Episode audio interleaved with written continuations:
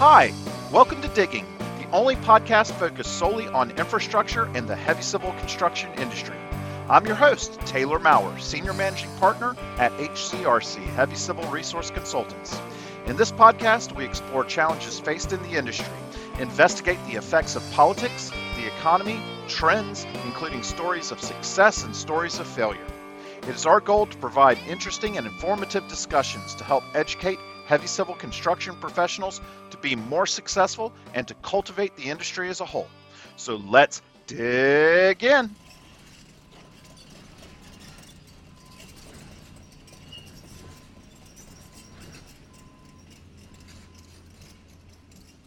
All right, we have Darren Olson, who is a vice president at Christopher Burke and is also the co chair for the 2021 American Society of Civil Engineers Infrastructure Report Card. How are you doing today, Darren? Great. Thank you very much for having me. All right. We really appreciate you being part of this project.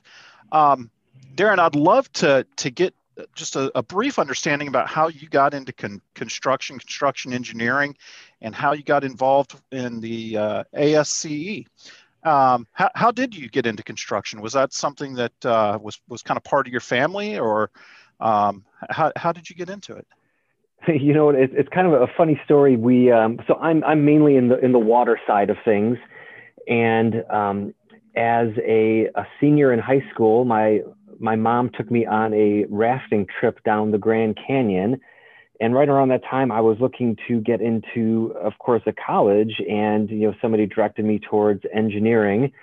And i didn't really know exactly what that was but but after this trip down the grand canyon i said you know i, I really i loved the water and the whole water aspect of things and the dams and and everything. And um, somebody said well you you should go into water resources engineering and I you know started at the University of Illinois uh, that next year, and and the rest is is really history. And and shortly after starting at the University of Illinois, I became involved in the American Society of Civil Engineers, which was really the you know the organization that many of the civil engineering students uh, got involved in, and um, you know used as kind of a um, you know both a social and uh, educational kind of organization, and and uh, you know the rest is really history.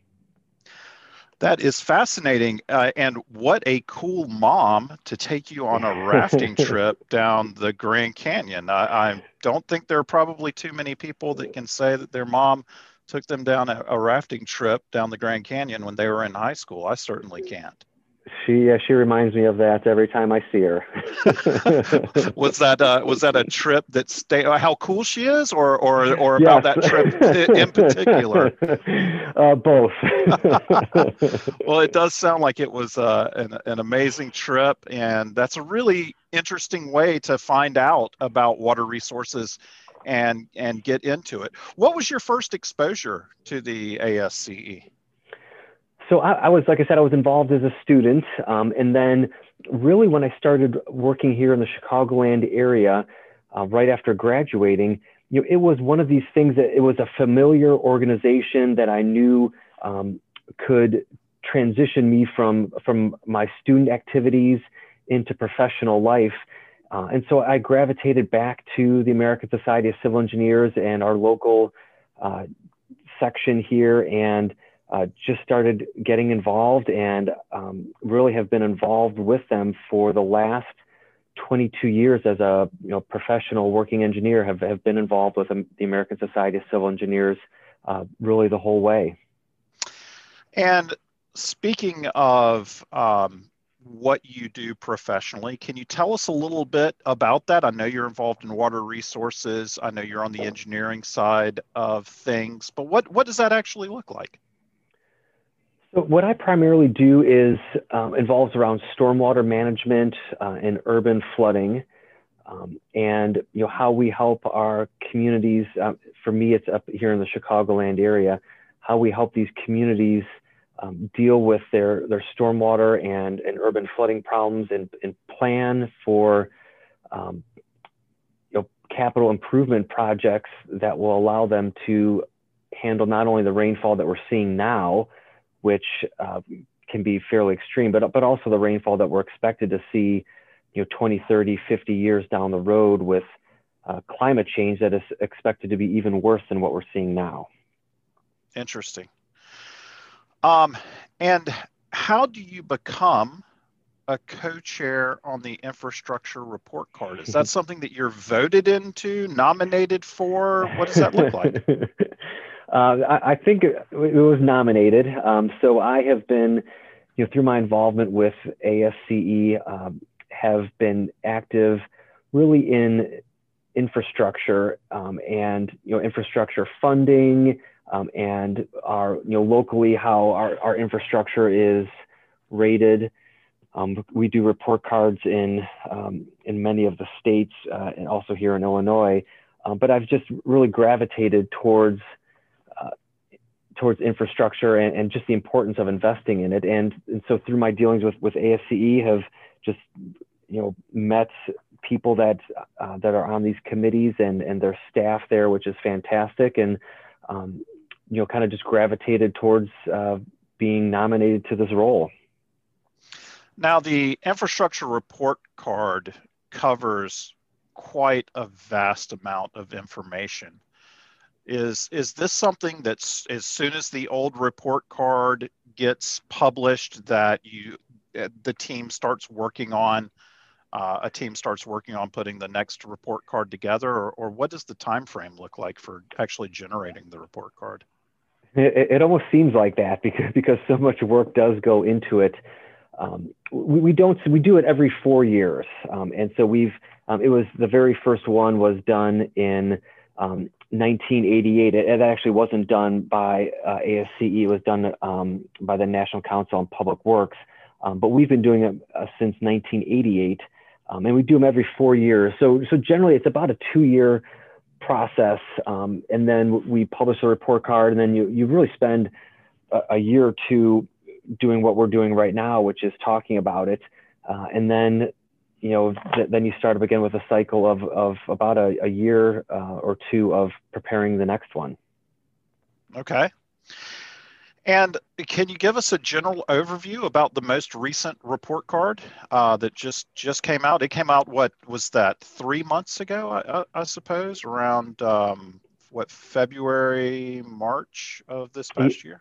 Yep, it was early March, um, and you know, we've we've done this report card um, using the, the, the grading system, obviously of of A to F, and, and we do that so that it's very digestible by um, our elected officials and the general public.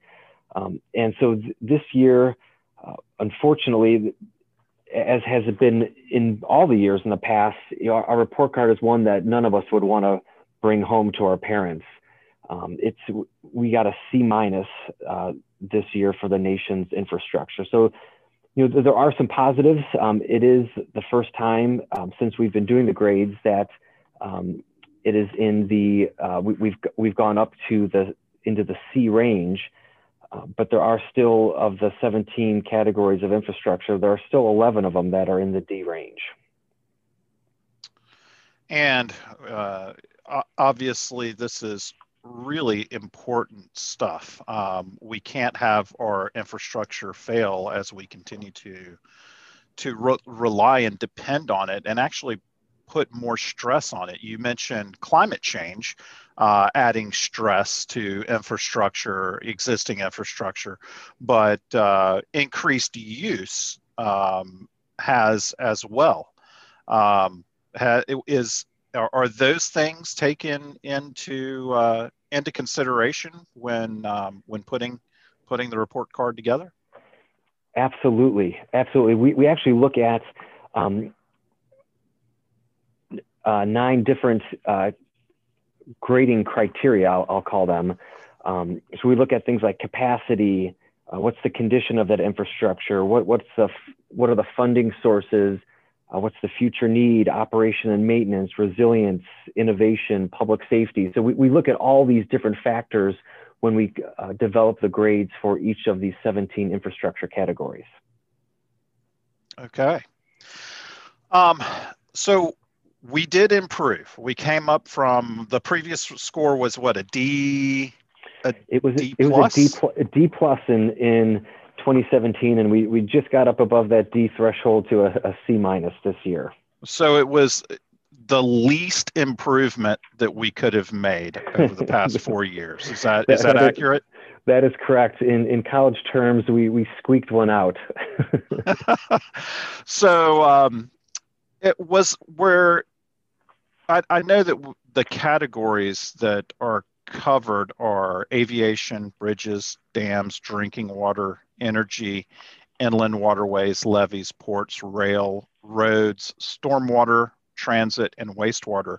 Were there any that there were at like really big gains in that um, maybe weren't expected, or there was just a lot of uh, funding or a lot of attention given to any of those in particular, or did all of them just improve marginally? Um, actually, there were several that did improve, um, and some of them that, many of them that, that actually did not. Um, a couple that did improve, um, our ports grade improved. Um, that is that's currently a, a B minus, um, and that's uh, along with our rail grade are the two that are in the um, in the B range. Um, you know, the ports have had a lot of investment these past four years, and you know, some of that is, is driven on, on the private side um, by the amount of you know, shipping that is currently going on. Um, you know, you think of all these Amazon boxes that are um, coming into everyone's homes. It seems like on a daily basis. Well, all of that uh, has got to j- originate really at our ports, um, Sure. and all, so all those goods are coming in. Um, and so we've made a lot of investments um, in our ports to try to keep up with the amount of uh, shipping that is going on to that that feeds this um, uh, internet type economy that we're living in right now. The, the e-commerce. Yes. Sure, sure. Yeah. Right. As, as, as you said, uh, most of those purchases are imported. And so they, they do originate at, at a port um, Yeah. for, for the most part. Um, h- how did, how did COVID affect infrastructure on a micro level? I did hear a, that there was a push to get work done at airports while there was very limited air travel. Um, but it sounded like those were already funded projects, um, and maybe it just sped up the completion of the projects. But what other what effect did COVID have on on infrastructure and and and the report card? Yeah, and I think that the you, you did hit on I, I guess one small highlight is, is that there were some some projects that um, maybe were able to get done a little bit quicker, uh, like at airports or maybe on on roadways because of uh, lack of use. I think that's really the the rarity rather than than the norm because as you had hinted at, you know, so many of these projects have long-term funding cycles. Uh, so that so there is not wasn't the ability just to take a bunch of projects and start doing them right away once once we realized that you know COVID would keep some of the the traffic down on the roadways. Uh, but I I think what overall what COVID did was uh, more of a negative to infrastructure because what ended up happening in a lot of cases of municipalities and states was that the funding that would have gone to infrastructure uh, there was there was a, such a, a, funding crunch in these uh, local and state governments to try to handle the healthcare crisis with COVID that um, much of this general revenue type funding uh, got diverted away from infrastructure and uh, into trying to battle the immediate needs of uh, COVID from a healthcare perspective. Um, I, I, I had not considered that uh, funding was redirected, uh, but uh, that makes complete sense to me that that it would have been um, in in the situation that we found ourselves in. Did um, were you keeping track of the the, the spending and funding during the, the Great Recession um, and how how that compared to um, to what we saw as a, a shrinkage in our economy um, due to COVID? Well, I think, and I've I've heard that there there was a similar sort of situation where um, you know, states that were strapped for cash back then, and, and you know, in 2008, 2009, cut infrastructure spending, right? Because that's the one thing when you've got to keep your state up and running. Um, one of the things you could do is to divert funding from infrastructure, which people think can be, you know, that that maintenance or that you know capital expenditure can be delayed. Um, they they think it can. With um, in reality, that that has real monetary consequences. Um, but they take that you know that money that they would have spent on infrastructure um, and they divert it into the immediate need, which is to you know whether it's keeping the the healthcare system um, afloat during uh, a pandemic or in you know, 2008 2009 um, you know providing funding to uh, you know keep the economy going. Um, something else that uh, happened during COVID is uh, there was a lot less commuting and a lot less uh, travel for leisure over the past year, which I know affected um, decreased gas tax revenues, where uh, a, a, large portion of that is often directed at uh, funding for infrastructure projects as well. Absolutely, absolutely. And when you think of all the, the decreased usage, you know, whether it's airports with their passenger fees or on the you know on the rail lines, our, our transit system um, really suffered because of lack of ridership. And you, know, you can imagine uh, here in Chicago, we've got our L system, and for almost a year straight, I saw the L uh, trains continue to run with nobody on them. Empty absolutely empty, empty, absolutely empty. And you know they, they have to keep running to keep those people, those essential workers that, that need that public transit system to get to their essential uh, jobs. We had to keep them running, but they were essentially running with uh, you know zero passenger fees coming in. And so that that that resulted in a, a, essentially a, a deficit for for them, which needs to be made up somehow, probably from yeah. other sources of funding. Absolutely, absolutely. And you know, it's a classic example of, you know, in order to prevent you know, this infrastructure, so in order to prevent our light rail systems, our mass transit systems from getting further behind in, in where they are. I mean, they're they're right now our our lowest grade um, in, in all of the grades. They were the lowest one um, at a uh, uh, D minus um, in, in, order to keep them from getting even worse, uh, we've got to step up um, and you know pump in some funding to them to, to uh, you know to, to keep prevent them from backsliding. Sure, interesting. Um, now, I know that water resources is your specialty, and I, am sure you focused a lot of, of your expertise and research in that sector. Can you do a quick deep dive into the water resource uh, sector of the uh, report card? Absolutely, absolutely. So the the first one um, that I'll hit on is the uh, you know it's it's really divided into three sections of water. You know the we have our drinking water, we have our wastewater, uh, and then for the first time this year, we graded stormwater, um, uh, which is what was the one new uh, category uh, that we added this year. Okay, and uh, stormwater is you said is what what really you specialize in, correct? Yep, yep, that's that's correct. That's correct. Um, and and so we didn't really. I guess there was not a grade uh, with the previous report card for stormwater. So this is the first this is the first time it's been kind of benchmarked? Yep, you know that's right. And you know what we realized was that with things like climate change and increased uh, rainfall intensities that we're seeing, uh, it was time to really bring this almost it's like the third child of, of water that doesn't really get get much attention, but it was time to bring this out and and provide a grade for stormwater uh, so that everyone's aware of, of what our stormwater infrastructure is, uh, what it's what the needs are for it and what can go wrong when it's not properly invested in.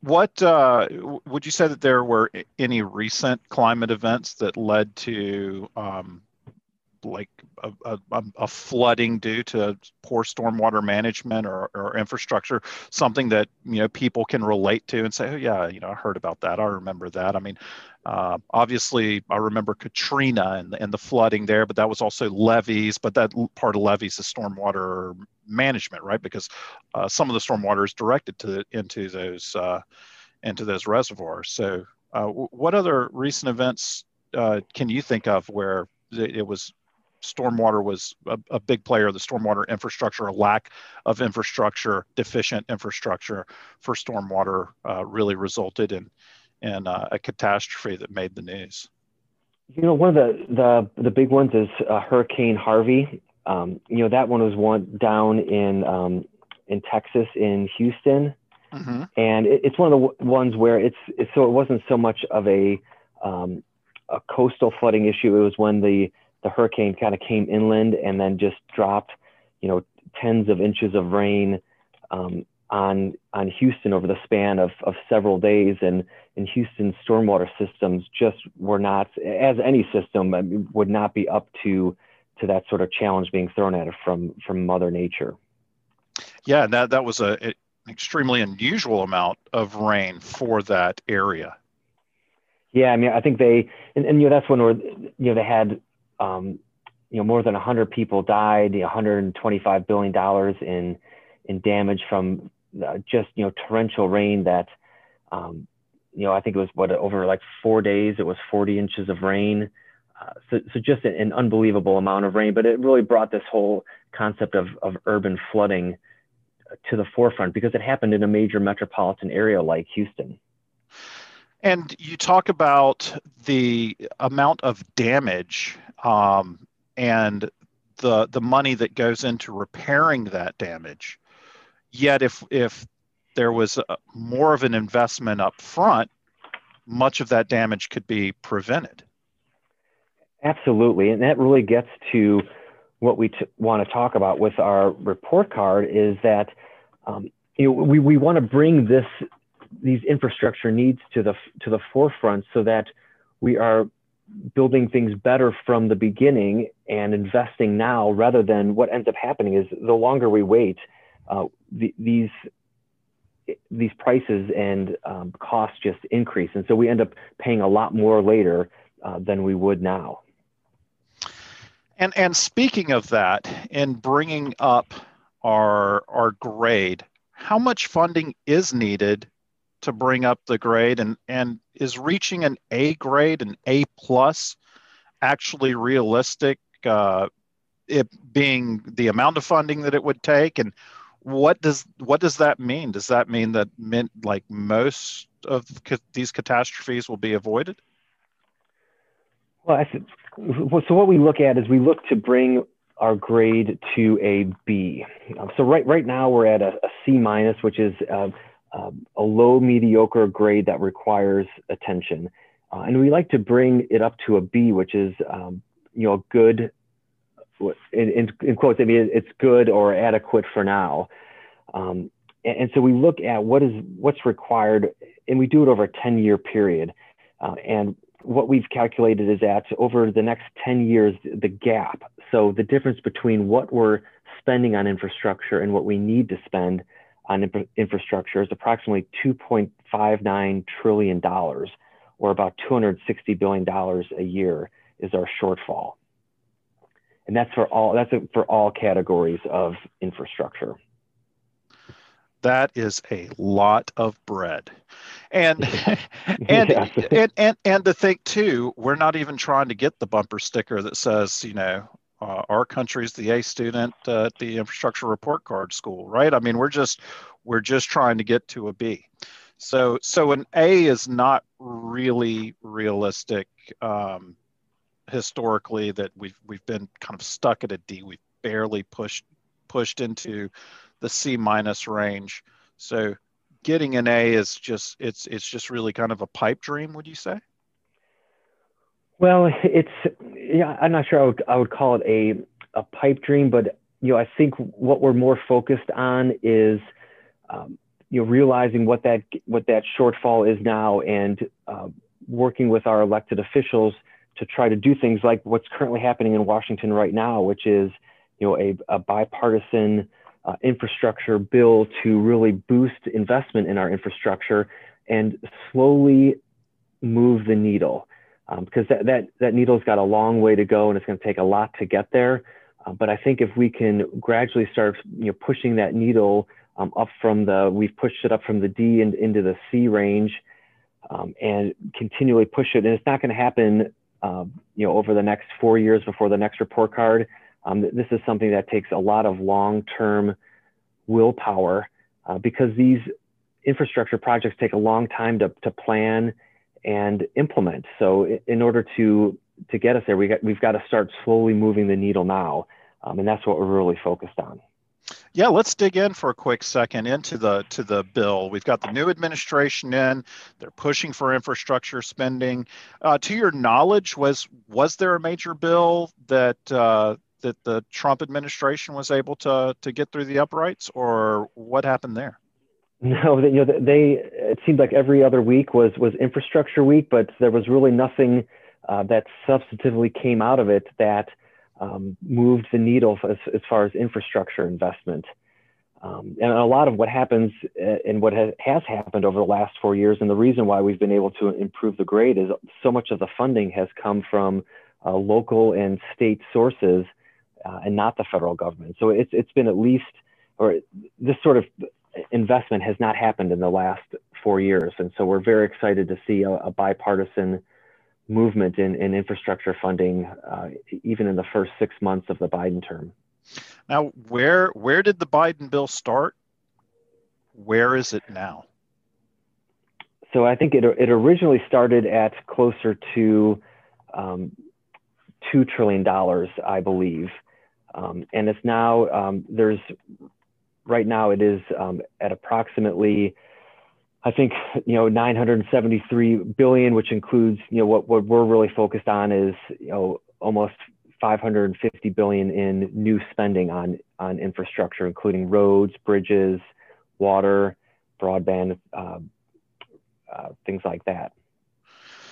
Um, so the two trillion that was initially proposed was still still short uh, of the 2.5 now. Now you mentioned that that was over 10 years though. What what is what is the spending outlook for this current bill?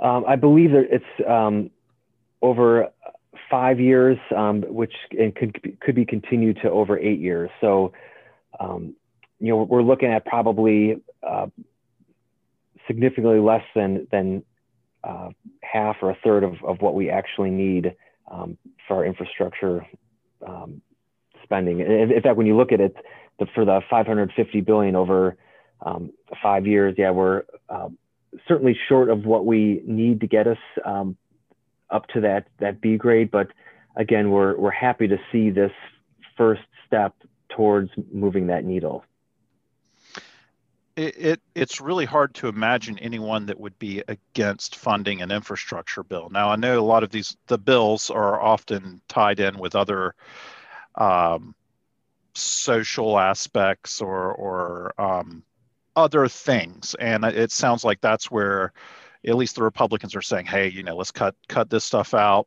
and just push to, push together an infra- just push an infrastructure bill out pretty much alone." are you are you hopeful right now that that that, that we'll be able to you know people the our government will be able to come together and, and reach a, a bipartisan agreement is is the outlook good and and what is the ASCE's involvement in lobbying for that well, the lobbying occurs in an, in an area that I'm not um, very in, involved in, um, but I know this is something that uh, we are very strongly support. You know, certainly any sort of bipartisan infrastructure investment uh, just makes an awful lot of sense. I mean, it, it, like you said, infrastructure is something that we can all um, get behind because we know it, it helps not just um, the uh, you know employ the people that are building it. Um, it's a huge boost to our uh, not only our national economy but our, our economic economic competitiveness uh, globally right? We need good infrastructure in this country in order to compete globally with other countries like China and Brazil that are out investing us in, in infrastructure. Um, and you know something that if, if we don't do this, um, you know we risk over over the next you know period of time losing you know 10 trillion dollars in economic growth if we don't invest in our infrastructure. Wow. Um, yeah, and that makes uh, that makes a, a you know two trillion dollar investment seem pretty small. Uh, if we're going if we're going to save eight, we're we're back to kind of uh, you know avoiding the catastrophe if we invest now. Um, right back to that scenario, even though it's more of an economic catastrophe more than maybe one that's impacting, um, you know, a, a, specific community or something like that. Right, um, and every, every you know every year the you know American families are paying you know thirty three hundred dollars in you know costs uh, due to poor infrastructure, whether that's you know water outages or uh, traffic delays or damage to their vehicles. Um, you know, it's something that we as every family is is paying this. It's, it's like a hidden tax that we pay um, every year due to poor infrastructure, and um, we can either choose to continue to pay that um, or to uh, start investing now and, and actually you know investing less than that and getting ourselves up to a, an acceptable level of infrastructure where, where that's no longer an issue. That would be uh, that would be amazing if we could get that done. Yes. I, I yes. could certainly think of better things to to spend uh, thirty three hundred dollars on for sure. Yes. Um, one other thing that I'd like to touch on before I let you go is uh, it, if you're able to answer this, I know that Biden was, you know, and and the Democrats were really pushing for the green, the new Green Deal, focused a, a focused a lot on renewable energy resources. Um, are you antici- is is the ASCE anticipating a, a, huge investment in that energy sector? And are you familiar with the grade for the energy sector now and what what it might look like uh, in the future? Should should uh, should a, a, a lot of funding be dedicated to that over the next four years or or even more? Yeah, yeah. Yeah, so, so energy, that is one of the grades that uh, increased. Um, that is has increased from a D plus back in 2017 to a, a C minus. Um, this uh, for this report card, um, and, you know, and, and, it is due largely to investment that has already started to occur. Um, we've increased our investment in transmission lines. Uh, we've increased our investment in, uh, you know, that's that, those are the lines that take the power from, you know, the power plants to, you know, the various substations. Um, and then we've also increased our investment in distribution systems, which is what takes it really that last mile from the uh, the substations to um, you know into the local neighborhoods uh, and into people's homes. That that spending is up 54% over, over the last two decades. And really what that's setting us up for is this transfer from you know, the centralized uh, generation of power at power plants to more of a distri- distributed generation of power at you know, wind, uh, solar, um, or other more green type uh, uh energy generation facilities um, because we need a lot of this. If, if we're going to d- develop this energy all across our country at these distributed areas, we're either going to need a lot of extension cords or a lot of new transmission lines to get that, that power from where it's generated into people's homes. I know there's been a lot of private investment in uh, energy as well, whether it's residential solar or even larger solar farms or wind farms, um, where it's actually pr- private investors coming together and saying, we can make money off of energy. Um, so that seems to be a, a, a, I would imagine there's a good bit of funding uh, coming from out, outside of the public um, public utilities and yeah, uh, public funding. Yeah, here in the state of Illinois, there as part of our energy plan, there's a huge push to um, move towards uh, renewable energy, and you know that investment is is being driven by uh, incentives from our state uh, in order to to meet some of these goals. That's great. Yeah. Um, Darren, I would uh, I'd like to ask you one other question, and I'll let you go. I really appreciate your time and being part of this project. Um, in in speaking to uh, students or um, people entering the construction industry, um, why should they get involved about the uh, with the ASCE, and and what's the easiest way to do it? Well, I think that probably I'll answer the second part um, first. Uh, so getting involved with, with ASCE can be as simple as um, going to www.asce.org, uh, which is our, our page. There are currently, we have um, 150,000 members um, over 177 countries. Uh, we're actually the oldest uh, national engineering society. We were founded in 1852, so we've been around a lot longer than I've been involved in ASCE. um, but you know, it's there's all sorts of uh, different aspects of uh, engineering that uh, you can learn about and uh, get involved with. Um, and I think that it's you know this it's advancing ASCE is, is advancing the the engineering profession, and I think that when we look at um, ourselves as the stewards of our our natural and built environment, you know, I, I can't really imagine a, a better cause or a, a, better organization to to become involved with because we're, we're, every single person in our country is touched by infrastructure. Um, whether it's you know the once we turn on the faucet in the morning and rely on that clean water to come out uh, so we can brush our teeth, or you know being able to to flush the toilet and know that water is um, being treated in a way that's uh, environmentally uh, sound, um, or driving to work every day and you know going on the roads and, and bridges throughout our country that most of us drive over bridges every single day and have no idea the amount of work that's required to to design, operate, and um, maintain those bridges. Um, so infrastructure touches us all, and being involved in an organization that uh, advocates for infrastructure spending for, for both public safety, uh, for economic growth, uh, for you know international competitiveness um, is is just a really rewarding experience. Fantastic. Well, again, really appreciate you being part of this project. Thank you so much. Um, yeah, have a great day. It's been a pleasure speaking with you, Taylor. Thanks a lot. All right. Thank you, Darren. Bye. Alrighty, bye. Thanks for listening. We hope you found this episode of Digging interesting. I will ask just one thing of you. If you liked this podcast, please subscribe and share it with your friends and colleagues. We welcome your feedback and ideas for future podcasts and guests. To connect with us, please email me at taylorm at hcrc.us. We want to thank everyone who contributes to the making of Digging, including Lucas West on sound design, Josh Roberts for the kick ass music, and our clients for making it possible for us to fund this idea and make it a reality.